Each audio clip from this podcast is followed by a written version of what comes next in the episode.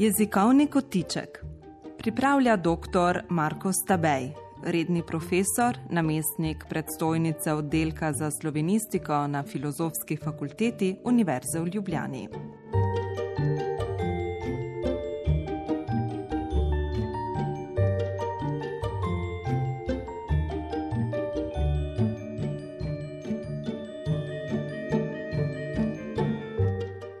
Poslovenjenke in terminologija. Nove besede in besede zveze se rojevajo vsak dan. In to ne le zaradi bliskovito razvijajoče se tehnologije, ampak tudi zaradi siceršnje dinamike v človeški družbi. Ta dinamika je posledica globalne povezanosti, v dobrem in slabem, in saj trenutno je angliščina globalna jezikovna povezovalka v dobrem in v slabem.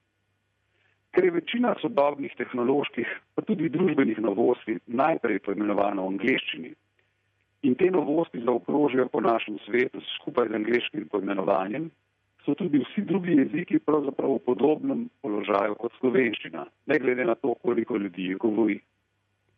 Pri načinu uporabe angliških izrazov in njihovem vključevanju ali prevajanju posamezne jezike pa se posamezne jezikovne skupnosti ne razlikujejo le med sabo, temveč tudi znotraj sebe. A če se nam zdijo iz angliščine izposojena poimenovanja čisto uporabna za zasebno, neuradno, neformalno rabo, v zadnjem času je tako recimo slovensko videokonferenčno izrazje z vsemi mutanji, unmutanji, četanjem, screen sharanjem in še marsičim, se nam to v uradni in formalni rabi še vedno pretežno upira. Tej rabi se za večino izposojen, slejko prej najde bolj ali manj uporabno besedo v slovenščini. Težava pri tem procesu je po eni strani domet naše jezikovne ustvarjalnosti, po drugi strani pa pretirana zadržanost ali kar neizprostna kritičnost pri sprejemanju novih izrazov.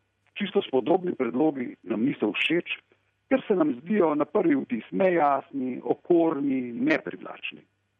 To oboje se sicer da pojasniti zgodovinskimi razlogi, to da čas bi že bil, da to govorci in govorke slovenščine presežemo.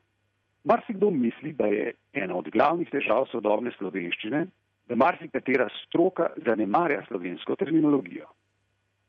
A če si predstavljamo nek jezik kot obsežno krožno železniško progo, je terminologija samo ena od postaj in sicer taka, kjer se ne ustavljajo vsi vlaki, in kjer večina potnikov in potnic ne vstopa in izstopa.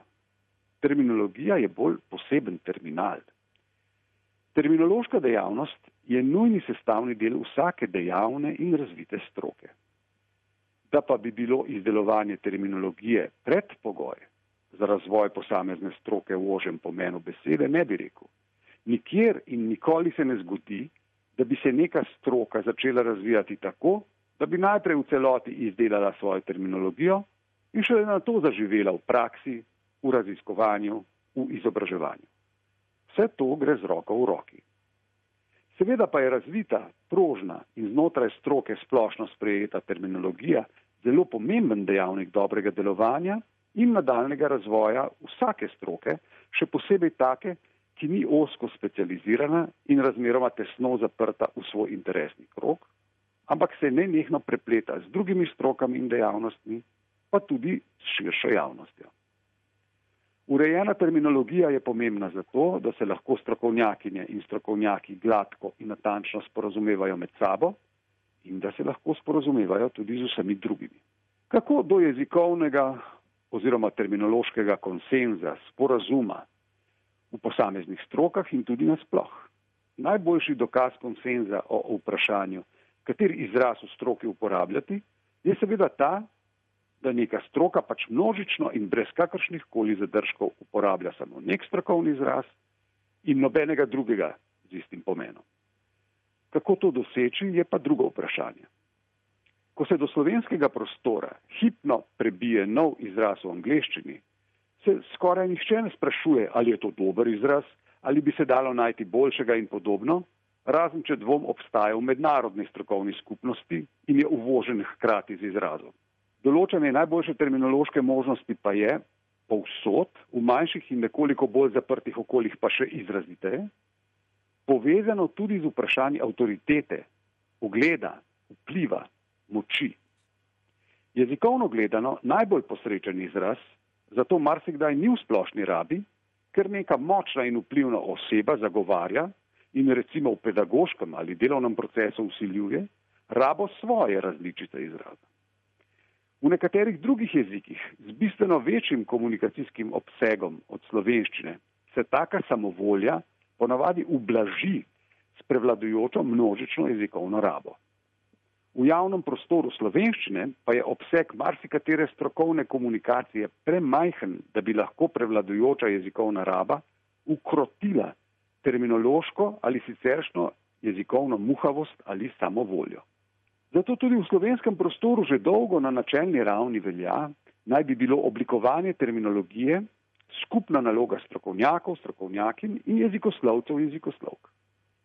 A časi, ko so, malce karikirano, davno upokojeni univerzitetni profesori posameznih strok občasno zasedali v akademijskih terminoloških skupinah in skupaj s preobremenjenimi jezikoslovkami dolga leta snovali terminološke slovarje, so že davno mimo. Res pa je, da je prevajanje in tvorjenje terminologije razmeroma zahtevno početje, s katerim se v vsej šolski vertikali z univerzitetnim študijem vred dejavno srečuje res le majhen, premajhen delež ljudi. Če bi se s temi vprašanji seveda vsakokratni razvojni stopni otrok in mladih prilagojeno, začeli teoretično, predvsem pa praktično ukvarjati že v osnovni šoli in na to nadaljevali v srednji šoli, ter še intenzivneje med študijem, potem bi na to znanje lahko bolj množično in zanesljivo računali. Tako pa se zgodi, da marsikdo na potrebo po poslovenjenju terminoloških izrazov naleti šele med pripravo svojega zaključnega dela, magisterija, doktorata, če ravno osebno ne pozna kakšne jezikoslovke, se slovenjenja loti sam ali morda v sodelovanju z mentorjem, mentorico, kar pa se ne konča zmera najbolje. Kar pogosto se zgodi recimo, da si ljudje ob tem ad hoc vratolomno izmišljujejo nove terminološke rešitve, ker niti ne vedo, da v slovenščini že obstaja uporabljen in uveljavljen izraz. Pri terminoloških vprašanjih si sicer lahko precej pomagamo s portalom Terminologišče, portal Inštituta za slovenski jezik Frana Ramovša na znanstveno-raziskovalnem centru Slovenske akademije znanosti in umetnosti in tamkajšno terminološko svetovalnico, pa tudi z nekaterimi drugimi viri, a veliko ljudi s tem ni seznanjeno in tudi oklevajo pri prošnji za nasvet. Bolj množična seznanjenost z jezikovnimi možnostmi, viri in storitvami, jezikovna ustvarjalnost, pogum in pripravljenost sprejemati jezikovne novosti so zato nujna popotnica nadaljnega razvoja slovenščine in slovenske jezikovne skupnosti.